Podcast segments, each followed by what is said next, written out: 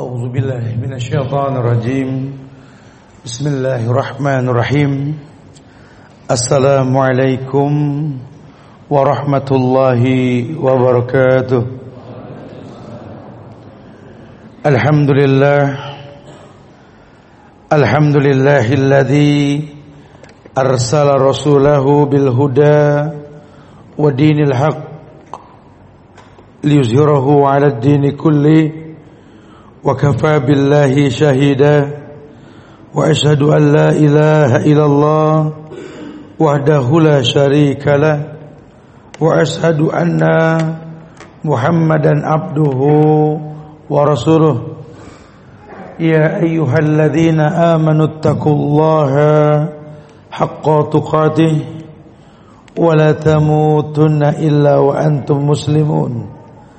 يا أيها الناس اتقوا ربكم الذي خلقكم من نفس واحدة وخلق منها زوجها وبس منكم رجالا كثيرا ونساء واتقوا الله واتقوا الله الذي تساءلون به والأرحام إن الله كان عليكم رقيبا يا أيها الذين آمنوا اتقوا الله وقولوا قولا سديدا يصلح لكم أعمالكم ويغفر لكم ذنوبكم وما يطع الله ورسوله فقد فاز فوزا عظيما.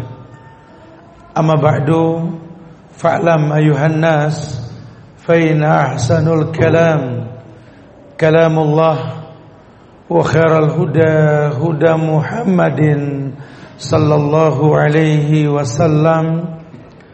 وشر الأمور محدثاتها وكل محدثات بدعة وكل بدعة ضلالة وكل ضلالة في النار معاشر المسلمين والmuslimat sedang majelis yang semoga Allah muliakan dunia dan akhirat alhamdulillah kita bersyukur pada Allah kita dimudahkan oleh Allah untuk bisa berkumpul di Masjid Sukopindo ini yang mudah-mudahan Allah jadikan kumpul kita ini seperti yang kita niatkan bahwa kita keluar ini menuntut ilmu. Allah siapkan derajat yang banyak buat orang yang mau menuntut ilmu. Walaupun mungkin diberikan mukaddimah guyuran hujan, Allahumma sayyiban nafian, hujan berkah insyaallah, bawa manfaat. Ini membuat kita makin semangat. Bukan pemain bola aja yang kehujanan semangat ya. Nuntut ilmu juga sama ini. Jamaah Allah muliakan, judul kali ini bertolak belakang. Bertolak belakang ini sering dijadikan ayat rujukannya itu surat An-Nisa ayat 115. Allah berfirman, "Wa may yushakkikir rasula min ba'di ma tabayyana lahul huda wa yattabi' ghaira sabilil mu'minin nuwallihi ma tawalla wa nuslihi jahannam wa sa'at masirah. Ini peringatan ayat intibah. Allah berfirman, barang siapa yang bertolak belakang dengan Rasul karena Rasulnya pakai mansub berarti jelas objek kamu bertolak belakang dengan Rasul Jelas Rasul. Bukan lagi remeng. Ini hukum.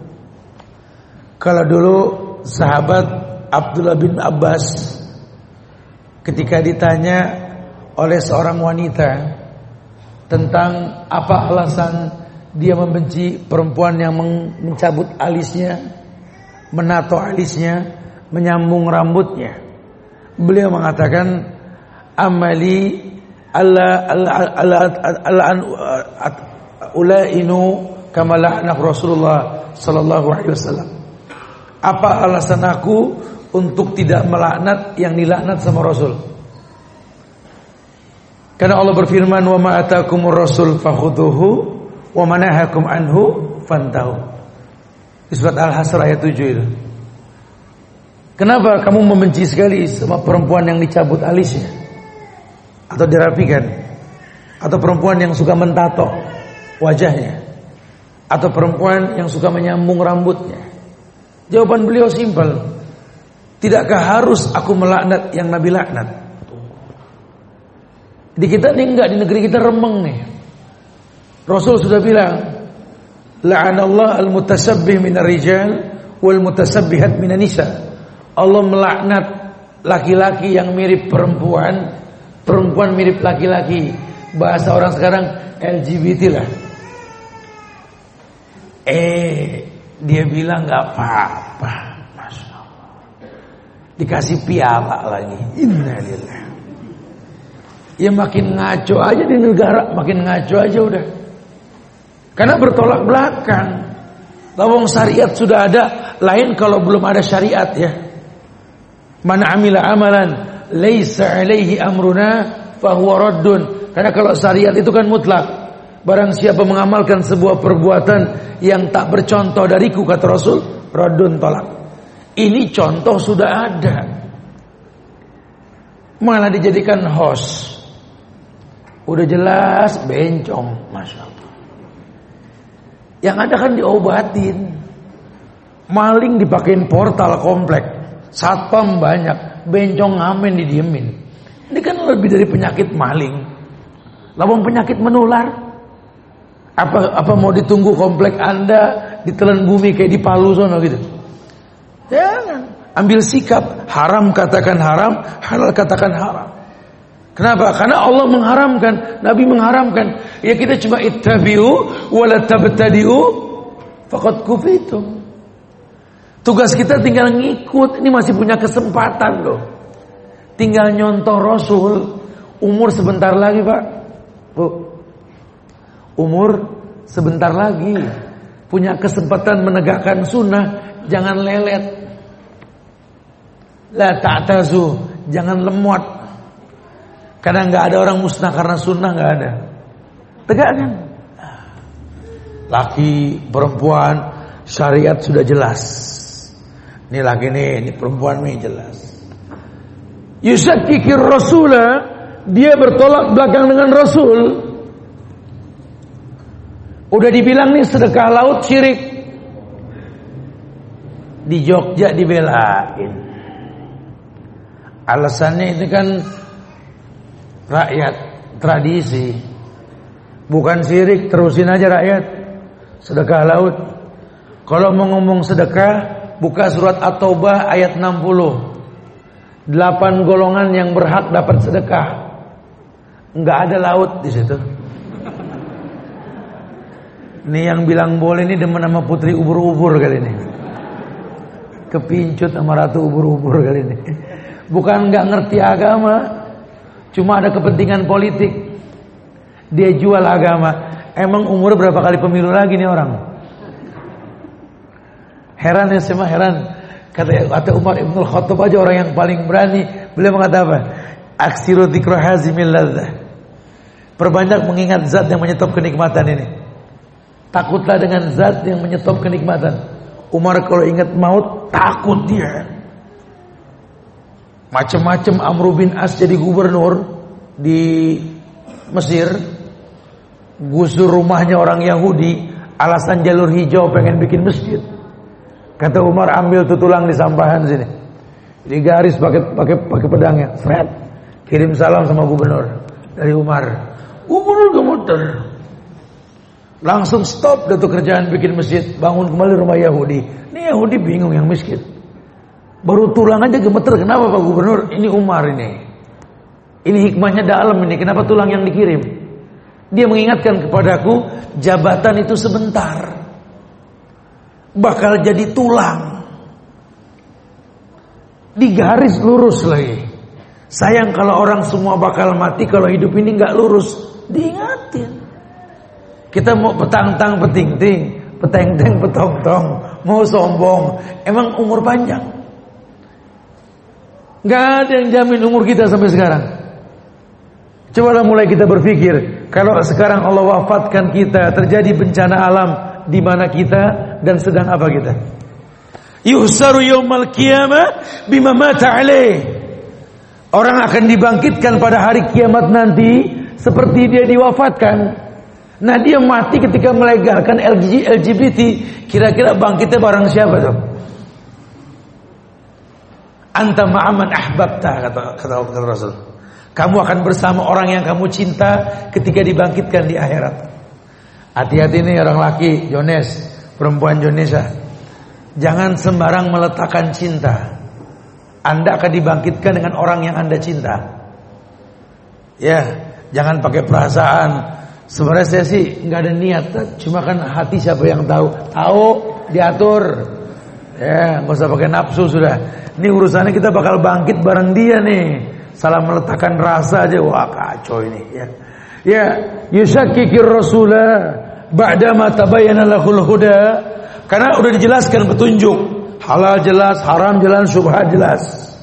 Udah nggak ada alasan dah. Halal haram jelas, syubhat jelas, udah jelas semuanya. Oh ya tapi ghaira sabilil mu'minin, dia malah mengikuti jalan yang bukan jalan orang beriman. Sampai cara nyisir rambut aja diajarin di Islam. Cara cukur rambut, taksir, tahlik diajarin. Mohak. Aduh. Tak habis pikir sama orang benar-benar ah.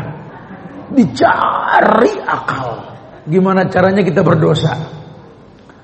Orang udah paham nih, udah banyak yang ngambil duit dari bank konvensional, pindah ke syariah, bagus.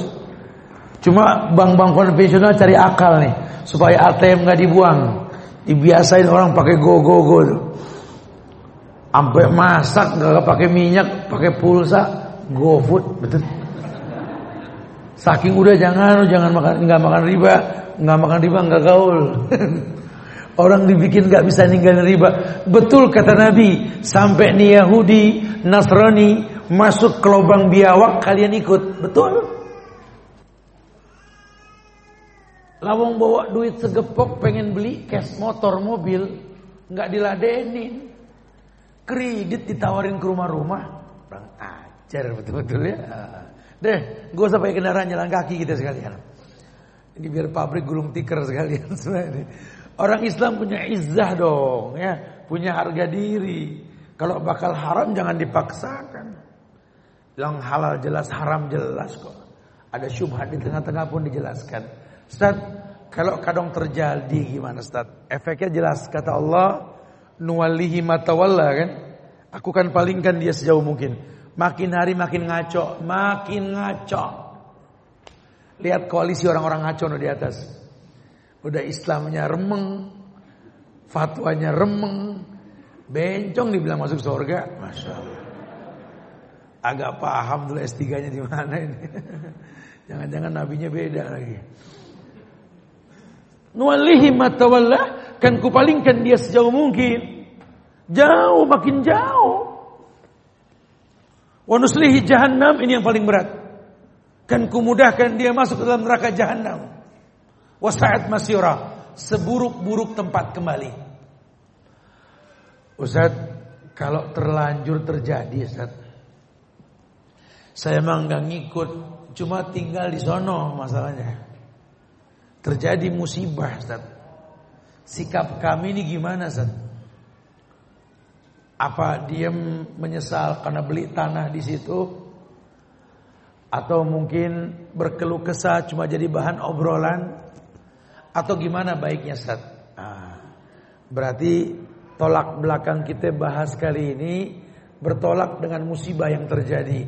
Ada hikmah di balik musibah. Supaya jangan kita bersuuzon.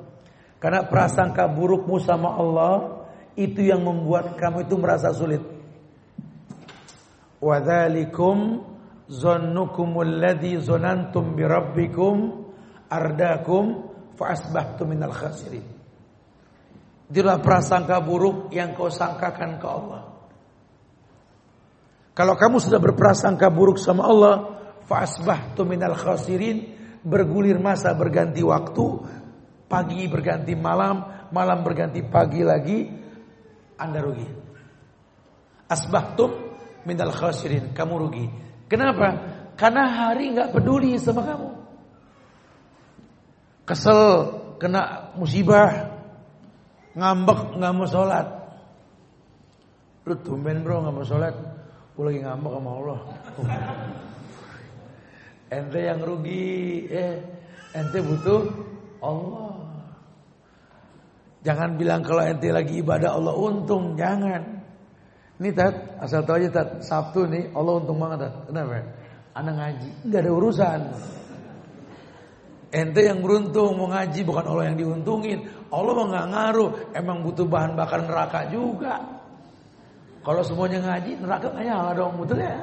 Udah nggak usah ngaji, uh gitu ya. Yusaki Rasulullah tuh. Nah. Karena kalau boleh jujur Ustaz, kadang berat terasa loh Ustaz. Ini mengambil hikmah di balik musibah ini nggak gampang Ustaz. Ya Allah, kadang tiap orang punya masalah yang berbeda Ustaz. Ya iyalah. nggak usah masalah, sidik jari aja bisa beda.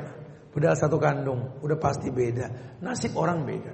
Kita amanatkan sesuatu sama si sulung, batal sama si bungsu berhasil mulu. Nasibnya beda. Nasibnya beda nggak sama. Ya, ulama juga melakukan sesuatu, cuma kitanya kadang-kadang nggak paham. Orang kesel suka bilang sama teman-teman, nih hari ngaji gak ente? Nggak sempat desa sibuk banget. Kayak yang sibuk dia doang.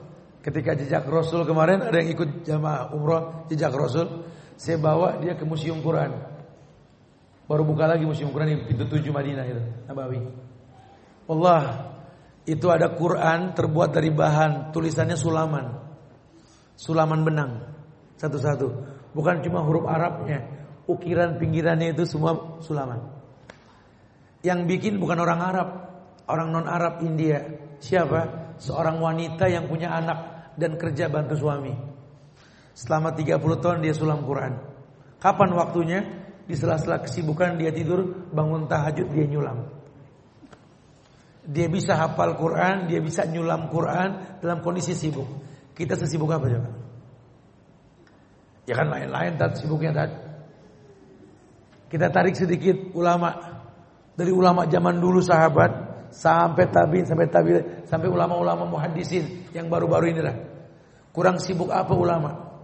Kalau ulama ahlu sunnah ini ngajar bukan pekerjaan, kewajiban. Tiap ustadz, tiap ulama punya pekerjaan harus dia kerja, dia ngajar. Dia punya anak banyak. Bahkan ulama istrinya nggak ada yang satu pak. Bererot pak. Anak banyak. Sibuk, sibuk istri, anak, kerja, ngajar. Bisa hafal Quran. Bisa hafal ribuan hadis. Menyempatkan diri minimal 4 jam satu hari untuk baca Quran. Untuk belajar. Lah kita nggak sesibuk dia. Sampai nggak sempat baca zikir pagi petang. Astagfirullahaladzim nggak malu. Nggak lihat orang tunanetra bisa hafal. Kita yang melek tiap kondangan beda warna soplen. Ikro dua nggak hatam-hatam. Kelewatan. ya, coba sih pukul diri kita ini. Karena kan dorob banyak di Quran. Dorob Allah, dorob Allah, dorob Allah. Banyak. Allah contohkan, Allah contohkan. Coba dong, contoh dong. Lihat orang-orang soleh. Coba mulai ikuti dia. Karena hidup ini kan sebentar. Hidup ini kan kalau nggak ntar besok. Nah kalau diwafatkan besok apa yang kita bawa? Coba. Kita mau masuk tujuh orang on the spot. Yang mati bareng hartanya. Warga pancoran mati bawa motor ke lubang kubur. nggak ada. Semua yang kita miliki bakal kita tinggal. Mulai berpikir kita. Apa pun kondisi kita, kita bakal mati. Nggak ada yang nggak mati. Karena kullu nafsin zaikatul maut. Di depan saya ini mayit, ini mayit semua nih. Atas tuh mayit semua. Kita nggak pernah tahu kapan terjadi. Hidup Allah yang tahu. Tugas kita cuma manfaatin waktu untuk menggapai kemudian hikmah yang pertama. Bertolak belakang dengan apa yang kita rasa. Ternyata Allah itu uji orang baik di tengah orang yang nggak baik itu karena Allah pengen orang yang baik itu mengencangkan ibadah. Orang baik yang beriman tahu doa bukan cuma sekedar ngangkat tangan atau mencari waktu yang tepat, bukan. Cara doanya, suplemennya jelas. Yang pertama, mulihin. Doa diulang-ulang. Kalau syariat mah udah jelas. Syariat udah jelas. Orang Islam harus sholat. Sholat bikin dia masuk surga. Tapi nggak semua yang sholat masuk surga. Karena ada cara. Caranya bagaimana? Nabi ajarkan. Setiap orang Islam yang beriman, walaupun berbuat dosa besar, tidak kekal di neraka, pasti masuk surga. Tapi kalau cuma modal Islam dan iman, ntar dulu. Karena Islam dan iman ini syariat yang diajarkan. Jangan sembarangan. Ah, kalau saya sih seorang istri, saat surga saya tergantung suami. Suami yang mana? Yang asal pilih. Ya kan dia yang nanggung Ustaz. Waduh. Kalau suami diumpamakan seorang nahkoda, ini bahtera jangan sampai oleng. Bahtera bisa berlayar karena riak gelombang. Pasti ada masalah dalam rumah tangga. Dewasa menyikapi masalah, ini bahtera jalan. Kalau nggak dewasa, lempar jangkar, nggak jalan-jalan. Ilmu dan dia butuh ilmu. Lelaki juga harus tahu dia bakal bawa istrinya, anaknya ke surga. Tapi kan masuk surga punya syarat, betul? Bilang, kamu mau masuk surga, mau bantu saya dengan banyak berzikir. Jadi istri yang nurut, jadi anak yang berbakti. Ayahmu bakal bawa kamu ke surga. Itu sebab akibat. Karena surga ini nggak bisa dihitung sama matematik. Ya, kalau matematik mah jelas satu tambah satu sama dengan dua jelas. Tapi kalau angka sosial bisa beda. Satu orang baik ditambah satu orang nggak baik sama dengan dua orang remeng, betul? Kan nggak jelas. kalau satu orang lemah ditambah satu orang lemah, dua orang kuat, betul? Satu orang pinter ditambah satu orang pinter sama dengan dua orang berdebat. Angka sosial susah ketebak. Tapi sorga pasti. Cuma kan kemungkinan kudu jelas. Syariat telah tuntas. Taraktukum mistal bayda lailukum kanaharikum. Umat kata Rasul, kutinggalkan kalian putih bak cangkang telur. Yang malam lebih terang daripada siangnya. Bayanatil hukum. Apa yang Nabi tidak ajarkan? Dari cara takbir sampai cara buang hajat, sampai cara pakai sendal, pakai sepatu, sampai cara nyisir kiri kanan depan belakang, taksir tahlik Nabi ajarkan. Allamakum nabiyukum kulla syai' hatta al-khira'ah. Nabimu itu mengajarkan segala sesuatu sampai apa pun diajarkan. Betul. Cuma kitanya nggak pengen tahu kadang-kadang. Makanya Nabi sendiri uh, mengajarkan istri-istrinya ini hidup sederhana. Dulu waktu Umar bin Khattab jadi khalifah, dia kan uh, apa namanya mertuanya Nabi, sahabat dan mertuanya Nabi betul. Anak Umar yang menikah sama Nabi siapa? Hafsah. Hafsah tahu ayahnya jadi khalifah. Dia datang kepada khalifah, wahai ayahku, wahai khalifah, kita ini kerabat khalifah berharap gonimah yang kau bawa itu kami kerabat didahulukan lah. Ya namanya kerabat. Tuh Umar digituin sama anaknya. Kan yang udah-udah gitu. Kalau pejabat pasti kerabat. Temennya Pak Gubernur. Masuk masuk. Oh, gitu ya. Kita juga ada anak begitu tuh. Nah, dikenal nih. Aji mumpung nih. Jangan jangan suka jadi benalu. Ya, tetaplah jadi mutiara walaupun dalam cangkang yang berlumpur. Jangan berubah jadi cangkang mutiaranya yang mesti kita targetkan gitu loh. Kata kata khalifah begini Hafsah. Manusia yang paling mulia yang kuikuti adalah mantuku. Suamimu Muhammad bin Abdullah sallallahu alaihi wasallam. Aku berhak bertanya sama kamu. Bukankah yang namanya anfal, harta rampasan milik Allah dan Rasulnya? Betul? Setiap ada gonima Allah dan Rasul yang lebih berhak. Sekarang saya cuma khalifah penerus. Suamimu dulu ngajarin kamu tidur pakai apa? Ya pakai kasur. Apa kasurmu? Kain kasar. Yang kalau musim dingin dipakai buat selimut, musim panas cuma buat serap.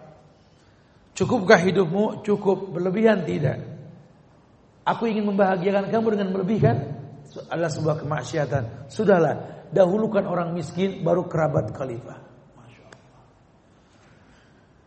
Suruh belajar yang namanya susah ini mendatangkan kehusuan. Makanya Rasulullah Shallallahu Alaihi Wasallam ini mengatakan Innal miskin habibi. Miskin itu kekasihku. Bagaimana kita bisa tahu penderitaan orang-orang yang susah Kalau kita sementara hidup kita mewah? Ada seorang raja yang mengirimkan makanan ke Umar bin Khattab. Makanan-makanan kemilan mewah. Umar tanya Ini makanan enak betul kayaknya. Ini makanan pembuka atau bagaimana Bukan ini makanan paling mewah yang dimakan di negara sana Kata Umar balikin ini semua makanan. Suruh bagikan ke rakyat di sana. Karena apa yang dimakan raja jangan sampai rakyat nggak makan. Apa yang dimakan rakyat, raja mikir dulu biar rakyat dikedepankan. Bagaimana kamu bisa merasakan kesusahan orang kalau kamu hidup nggak pernah susah? Bagaimana kamu bisa merasakan penderitaan orang kalau kamu nggak tahu bagaimana orang menderita? Perlu diketahui, perlu dirasa. Apalagi seorang pemimpin kan seperti itu. Nah makanya musibah ini kalau disikapi dengan ilmu akan membuat orang yang menderita musibah itu nikmat. Karena Allah nggak mungkin berbuat zolim. Bukan berarti kita nikmati kesusahan, bukan. Karena kadang-kadang ada yang udah usaha tetap susah. Jangan jadi komplainnya. Serba salah hidup saat. Saya udah usaha masih susah juga. Eh jangan ngambek bro. Jangan ngambek. Susah senang mau urusan Allah. Kita tinggal menyikapinya saja. Kalau susah kita bersabar. Kalau senang kita bersyukur. Syariatnya begitu. Syariatnya seperti itu. Jangan dikhianati. Jangan dipersulit. Allah muliakan kita insya Allah. Yang kedua. Yakni berkait dengan hikmah di balik musibah ini. Maklumlah sering disampaikan Beginilah cara Allah menghapus dosa kita. Ada sebuah riwayat yang sahih. Riwayat ini di uh, dalam Sunan Abi Daud. Ma yazalul bala bil mu'min wal mu'minatin. Ma yazalul bala bil mu'mini wal mu'minati fi nafsihi wa waladihi wa malihi hatta yalqallaha wa ma'alai khatiyah. Tidaklah orang yang beriman, laki maupun perempuan, terkena yazalul bala, terkena bala, musibah. Terus nggak berhenti-henti. Dirinya, wa waladihi, anaknya, wa malihi, hartanya, hatta sampai yalqallaha wa ma'alaihi khati'ah. Sampai-sampai dia ini berjumpa sama Allah nanti enggak punya salah. Kenapa? Karena masalah yang tak yang tak henti-hentinya. Terus Allah timpakan masalah dan dia bersabar. Dan tidak mungkin Allah berbuat zolim. Sampai kapan? Sampai hilang dosanya. Kayak kita nyikapin ujian di negeri kita nggak beres-beres. Baru kumpulin dana buat Lombok. Lombok belum habis, Palu. Palu belum beres, Jogja, Sumenep. Jogja, Sumenep belum beres, kapal meledak. Ada aja. Tapi jangan terkecoh. Tetap fokus pada pemilu 2019, oke? Okay? Nah. Iya dong. Boleh bercabang pikiran. Fokus satu nih. Karena sumbernya di sini bro. Ah, ya. Sumbernya di sini nih. Kalau pemerintahan sudah dipimpin sama orang-orang yang nggak jelas, agama ditukar dan dijual, demi Allah, bala nggak beres-beres nih. Rakyat Indonesia kudu bangkit. Ya, udah udah capek kita jadi ekor. Yuk kecil kepala teri lebih hebat ketimbang gede ekor kakap punya izah. Ini negeri jantungnya dunia. Semua dunia pengen nyaplok Indonesia. Tolong bangsa Indonesia sadar diri. Kalau Indonesia ngambek, nggak ada yang mau kerja, kelimpengan ini dunia. Antum nggak kerja juga tetap makan. Makanya kalau di Jakarta agak susah sih ngomongnya. Kalau di daerah Bogor dan lainnya gitu ya, yang daerah-daerah kan tanah masih lega. Itu yang namanya rumah, jangan dipagar beton, nggak ada manfaatnya. Paling meding buat para tukang pilok. Bikin pagar tuh pakai batang singkong. Tiap dua minggu kita bikin buntil. Eh, tembok juga manfaat nih Indonesia nih ya. Cuma yang mau bilang apa? Kita gengsi rumah pakai pagar batang singkong. Nggak usah ada maling. Eh, maling mah bukan masalah pagar, beton juga bisa dibobok. Saya lagi bikin yayasan begitu nggak pakai pagar. Orang udah mulai tanya, ini nggak dipagar nggak kemalingan Set? Ya kalau waktunya mah paling mah kemalingan. Cuma saya pengen ini masyarakat jadi pagar sini. Ukuran sunnah tegak nggak di kampung kita, ukurannya rakyat nerima apa enggak? Itu ukurannya. Karena kalau nggak diterima, pagar setinggi pohon kelapa pun dipanjat. Bukan kita yang atur Allah, bukan usaha perlu cuma yang wajar. Apa di negeri kita yang nggak ada, apa lo semuanya ada? Orang Arab lagi heran. Di negara Arab nanam kelapa susah numbuh, korma di mana-mana di Indonesia. Ini negeri air di mana-mana cuma masanya beli itu doang. Di negeri Arab di mana pipa ditancap keluar air, air gratis. Yang udah umroh pernah merasa beli air putih kan? Asal mau minum di Masjidil Haram tuh begah-begah ada. Sampai tuh air ke Indonesia udah ada yang dipalsuin, harganya jutaan. Maka saya suka bercanda sama yang umroh. Kalau di airport biasanya kan jam-jam belakangan tuh Lama banget sih Tat. Sekarang bilang lama. Kemarin pada mau minum. Udah di Jakarta baru pada minta. ya, lihat itu negeri Masya Allah. Negeri penuh dengan keberkahan. Kenapa? Karena punya izah. Orientasinya memberi bukan mengambil.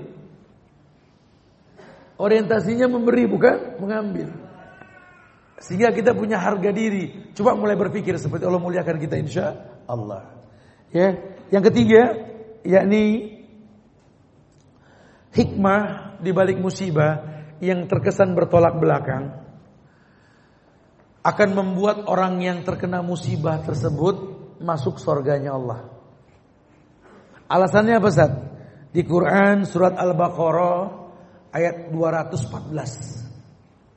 Allah berfirman, "Am hasibtum an tadkhulul jannah walamma yatikum masalul ladina khalau min qablikum massatuhumul ba'sa wad dharra wa zulzilu hatta yaqula ar-rasul wal ladina amanu ma'ahu mata nasrullah ala inna nasrullahi qarib inna nasrullahi qarib. Al-Baqarah 214 Allah berfirman Am hasibtum? Hasibtum itu hisab mengira. Apakah kalian mengira? Am hasibtum? Antadkhulul jannah. Apakah kamu mengira Kamu bakal masuk sorga Al jannahnya jelas sorga yang pasti Bukan cuma dunia akhirat Walamma ya'tikum masalul ladina khala min qablikum Sementara belum terjadi belum datang kepada kamu yang pernah datang sama orang sebelum kamu. Eh maksudnya ujian. Kamu pengen masuk sorga, kamu belum diuji kayak sahabat-sahabat Badar, perang Badar. Kita bawa kemarin tuh jamaah, kan lagi model nih sekarang umroh plus sejarah. Jadi kalau umroh jangan cuma nyobain coklat, makan kurma, masuk mengudi, sejarah. Ini Mekah Madinah ini sejarah isinya nih. Itu perang Badar udah bulan Ramadan, jumlahnya sedikit. Cuma 313. Musuhnya 1000. Persiapan makan dan senjata kalah. Udah hitungan matematik mah pasti kalah udah. Cuma hikmahnya apa? Orang Islam itu kalau perang bukan bicara jumlah bilangan, tapi bicara iman. Karena orang yang beriman dari zaman dulu kalau perang jumlahnya sedikit. Musuh yang nggak beriman banyak pasti kalah. Udah kita nggak usah khawatir. Ini perang sosial media sekarang. Mubalik yang ngaco-ngaco, ustadz yang kira-kira bisa dilobi buat miring-miring, followersnya bisa jutaan, betul? Atau jangan dibikin bingung. Ya, nggak masalah. Agama bukan sosmed, agama bukti di lapangan. Karena kalau sosmed kan komputer yang milih. Makanya sengaja kami dari kemarin reading sama teman-teman Muslim Baker buat bertendang menziarahi teman-teman di tiap kota. Wallahi di tiap kota itu kajian ribuan yang hadir. Mereka betul-betul sudah di atas sunnah. Cuma kan kan bahayanya sosmed dibikin seakan-akan sunnah itu minoritas. Ya, yeah, nggak usahlah pakai berlian, pakai ngaku nih berlian. Orang juga bisa tahu mana berlian, mana batu kali. ya, yeah, nggak usah. Mentang-mentang Anda pejabat harus pakai uniform pejabat. Kalau lagi tugas silakan. Ya, lawang Rasul saja duduk di majelisnya orang Arab datang. Wahina Muhammad, wahina Muhammad. Kenapa? Saru Muhammad amat umatnya. Karena Islam bukan itu, bukan penampilan, bukan. Lebih ke aplikasinya. Apa yang sudah kau pelajari, apa yang sudah kau dapat, apa yang sudah kau praktekkan, itu yang paling penting. Allah uji. Apa kalian mengira kalian pengen masuk surga sementara kalian belum diuji? Kalian belum tahu beratnya perang Badar bulan Ramadan. Terjadi kan tanggal 17 19 Ramadan itu perang Badar. Berat loh. Udah puasa perang. Kita puasa perang kagak nonton TV mulu. Masih ngeluh. Ya Allah gerah ya. Gerah ngintip ke depan, waduh, matahari serius kerjanya. Ini orang belum ngalamin perang, tapi ngayal masuk surga, ngimpi gak di siang bolong? Ya saya suka bilang sama ibu-ibu, pengen banget tat masuk surga kayak Khadijah. Bu, Khadijah bu, Nabi di Gua Hiro. Gua Hiro tuh namanya di Jabal Nur. Di Mekah tuh ada Jabal Nur. Itu ada gua Hiro. Dari bawah sampai atas itu minimal dua jam setengah jalan kaki. Orang laki pulang pergi lima jam urusan jalan doang loh. Tiap hari Khadijah bawain makan minum Rasul. Ibu bapak pengen bawain makan ke ruang TV, ambil diri. Mati bareng Khadijah. Ya susah. Eh dah, dah. Kalau di Jabra saya pengen kayak Aisyah, Aisyah. Aisyah maaf Aisyah masalahnya memang menor, cakep, cantik Aisyah, pinter. Riwayat hadis terbanyak kan Aisyah. Yang paling banyak hafalan hadisnya Aisyah, hafal Quran. Ibu kalau mau bareng Aisyah, udah berapa juz hafal? Ya, kalau baca mas sering dat, kalau hafal sih gimana ya? Soalnya tahsinnya baru ikro dua dan waduh. Hadis gimana? Ya baca aja, apa mau belum? Ya, susah. Bareng siapa dong tat? Ya tahu bareng siapa dong. Sauda, Sauda, Sauda. Sauda bini Nabi tuh.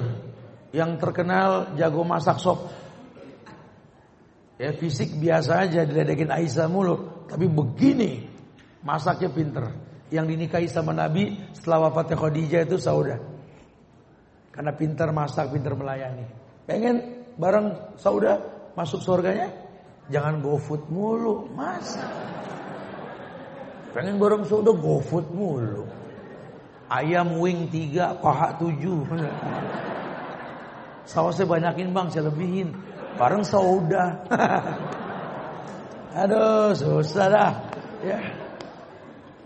Ya, ada cara, semua ada cara. Nah kita belajar supaya kita tahu dan banyak yang lainnya, banyak yang lainnya ya.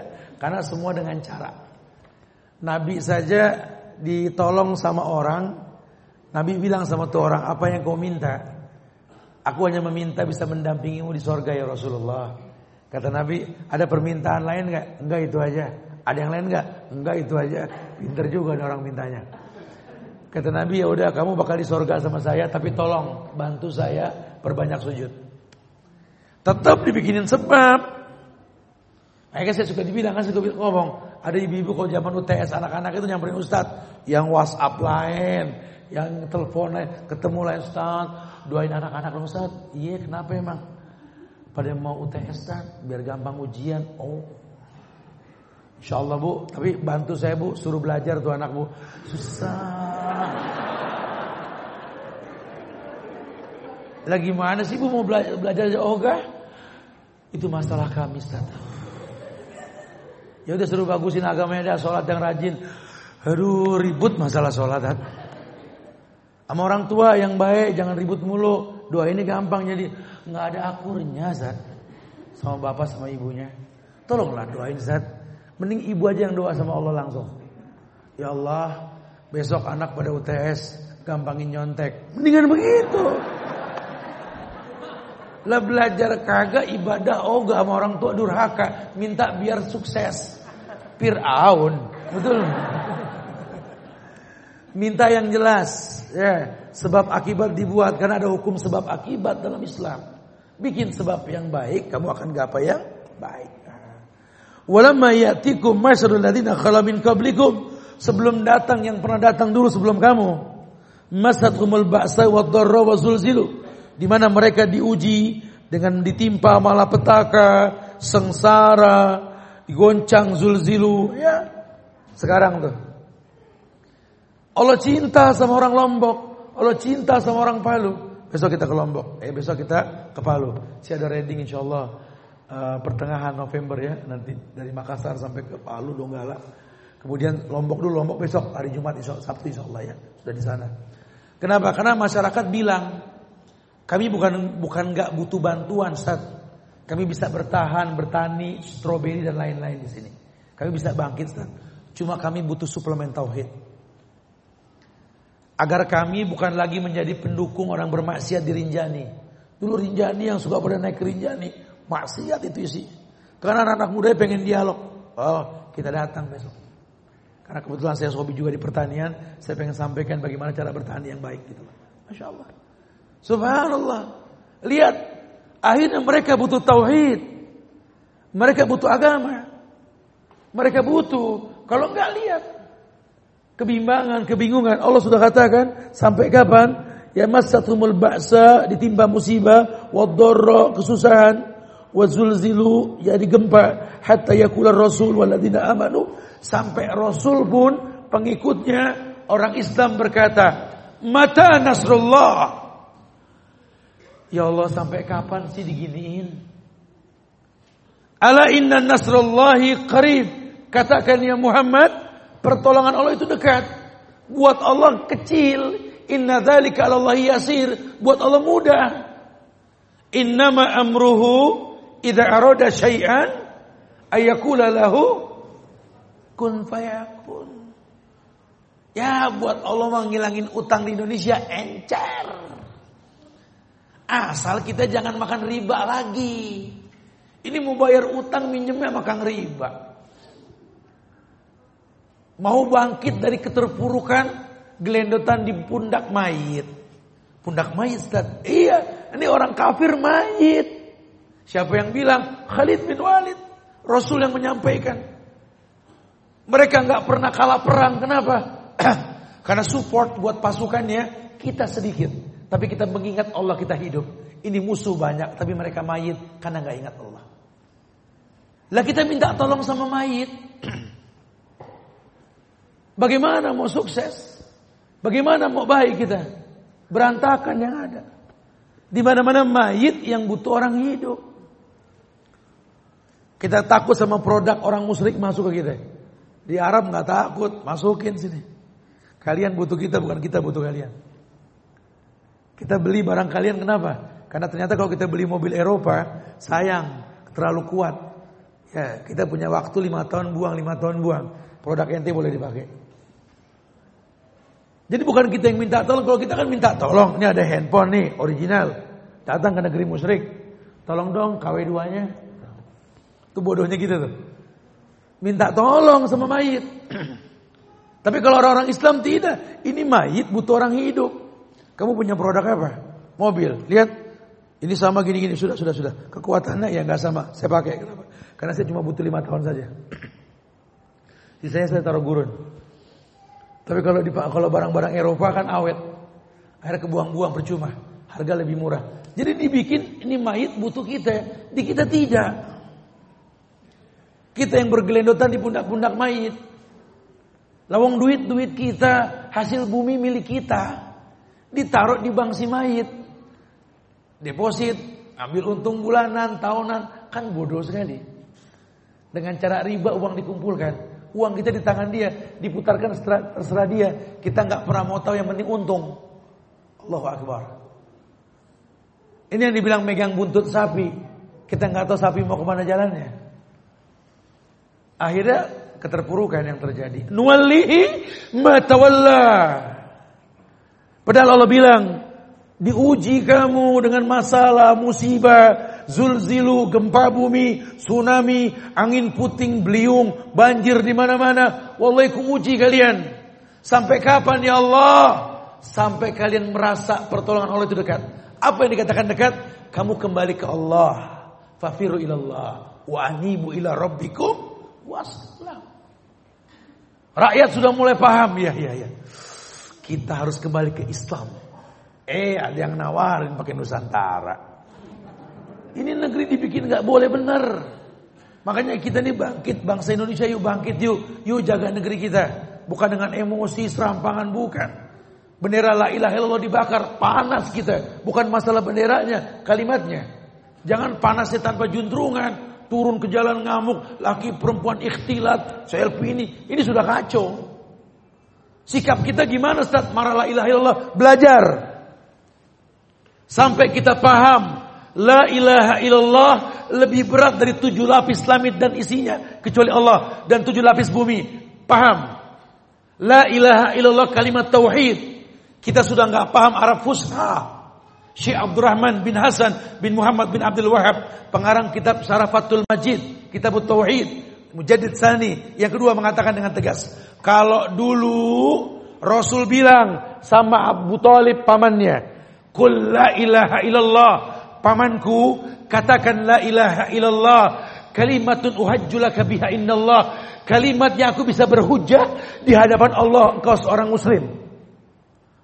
Dulu di kupingnya Abu Talib, Abu Jahal, Utbah bin Rabi'ah, Walid bin Mughirah, musuh-musuh Rasul ini berbisik, kau tinggalkan agamamu yang dulu.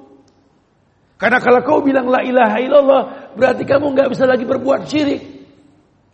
Orang kafir tahu konsekuensi la ilaha illallah tidak ada kesyirikan. Zaman sekarang orang paham la ilaha illallah cuma nggak paham kesyirikan. Sekarang Sampai dipandang aneh. Orang sholat berjamaah jadi heran-heranan. Anak muda temennya sholat berjamaah. Ketemu dia nanya, dari mana bro?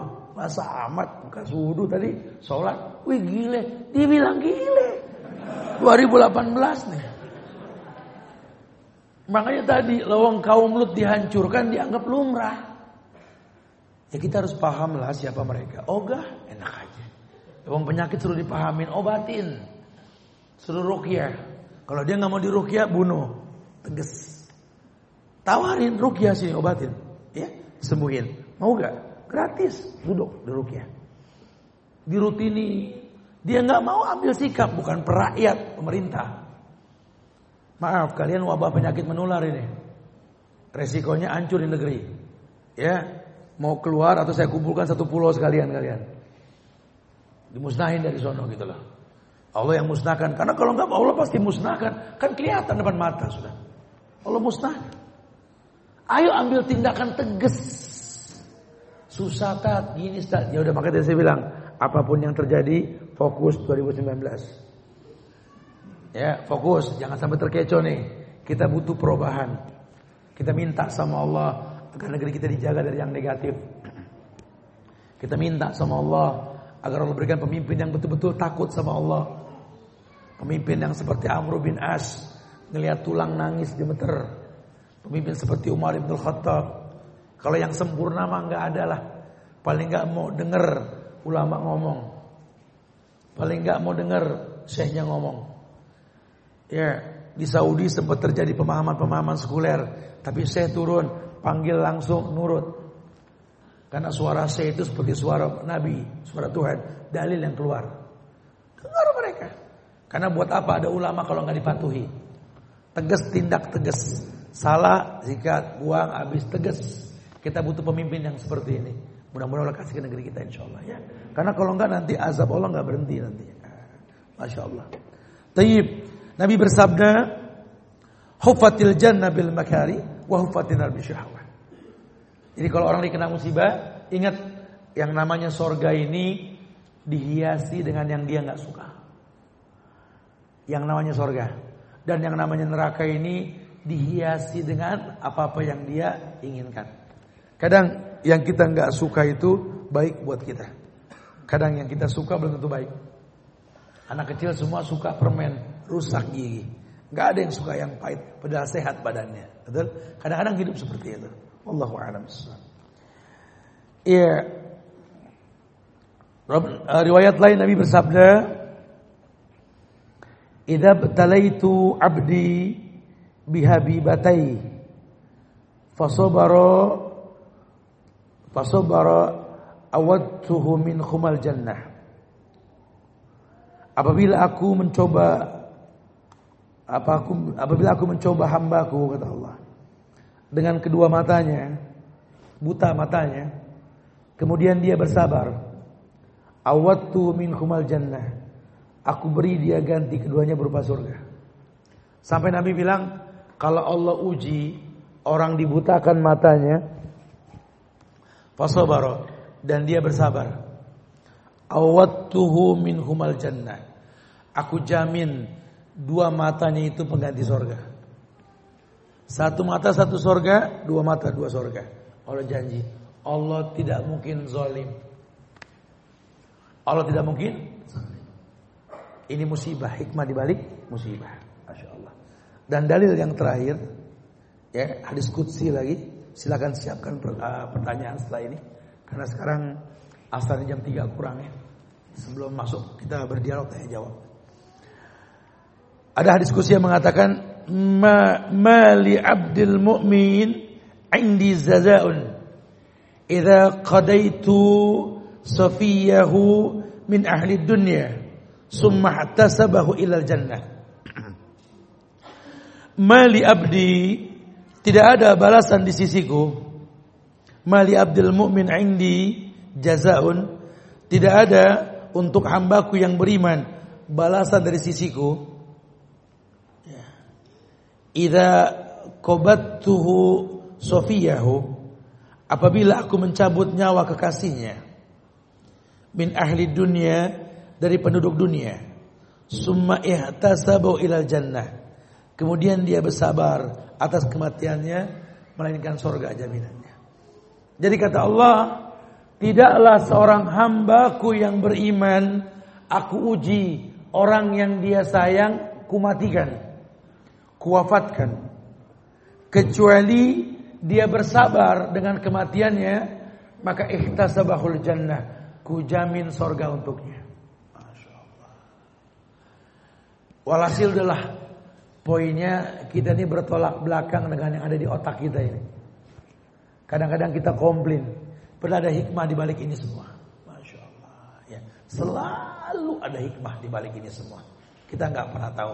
Yuk berhusnuzon dengan apa yang telah Allah berikan. Karena uh, la yukallifullahu nafsan illa Karena Allah nggak mungkin uji kita di luar batas kemampuan. Fadal. Silakan yang mau bertanya. Akhirul da'wan alhamdulillah alamin. Naam.